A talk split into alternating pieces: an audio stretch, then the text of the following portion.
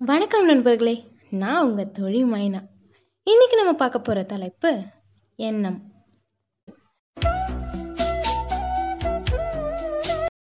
நம்மளோட வாழ்க்கை ரொம்ப அழகானது நண்பர்களே. அது நம்ம வாழற விதத்தில் தான் இருக்குது அதை சொர்க்கமாக்குறதும் நரகமாக்குறதும் நம்மளோட எண்ணங்கள் பொறுத்து தான் இருக்குது எண்ணம் போல் வாழ்க்கைன்னு சொல்லுவாங்க. நமது வலிமையான எண்ணம் தான் நமது வாழ்க்கையை உருவாக்குது. ஒரு ஊரில் குமாரசாமி என்ற பெயரோட ஒரு மனிதர் வாழ்ந்துட்டு வராரு. அவரை எல்லாரும் முட்டாள் என்றும் பிழைக்க தெரியாதவன் என்றும் கேலி செஞ்சுட்டு வந்தாங்க.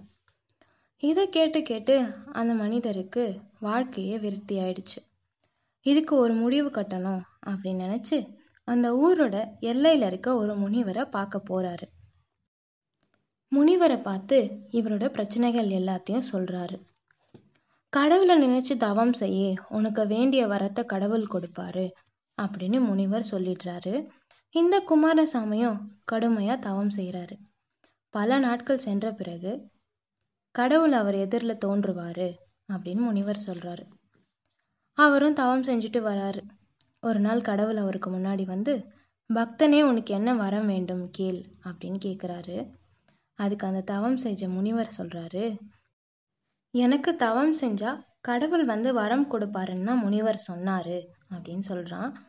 உடனே அந்த கடவுள் சொல்றாரு குமாரசாமி உனக்கு என்ன வரம் வேணும்? உடனே கேளு அப்படின்னு சொல்றாரு. அதான் நான் கேட்டனே வரம் வேண்டும்னு. நீங்க எனக்கு அதை கொடுங்க அப்படின்னு குமாரசாமி கேட்குறான் இதை கேட்டதும் அந்த கடவுளுக்கே குழப்பம் வந்துடுச்சு கடவுள் பிரத்யட்சம் செய்து விட்டாருன்னா யாருக்காவது வரம் கொடுத்தே ஆக வேண்டும். அதுவும் தவம் செய்தவருக்கு தவறாமல் வரம் கொடுத்தே ஆக வேண்டும். என்ன செய்யலாம்? அப்படின்னு கடவுள் யோசிச்சுட்டு இருக்காரு உடனே பக்தா இப்போது நீ என்ன நினைக்கிறாயோ அதையே வரமாக கொடுக்கிறேன் பெற்றுக்கொள் அப்படின்னு சொல்றாரு. ஐயையோ நான் ஒன்றுமே நினைக்கவில்லையே அப்படின்னு அவன் கதறான். அதான் என்று சொல்லிவிட்டு கடவுள் மறைஞ்சிடுறாரு. இதுலேருந்து என்ன தெரியுதுன்னா பலனை நோக்கி உழைப்பவன் உயர்வை பெறுகிறான். என்ன போல் தாங்க வாழ்க்கையும் கூட. மனதில் நல்லதை நினைப்போம் நல்வழி செல்வோம்.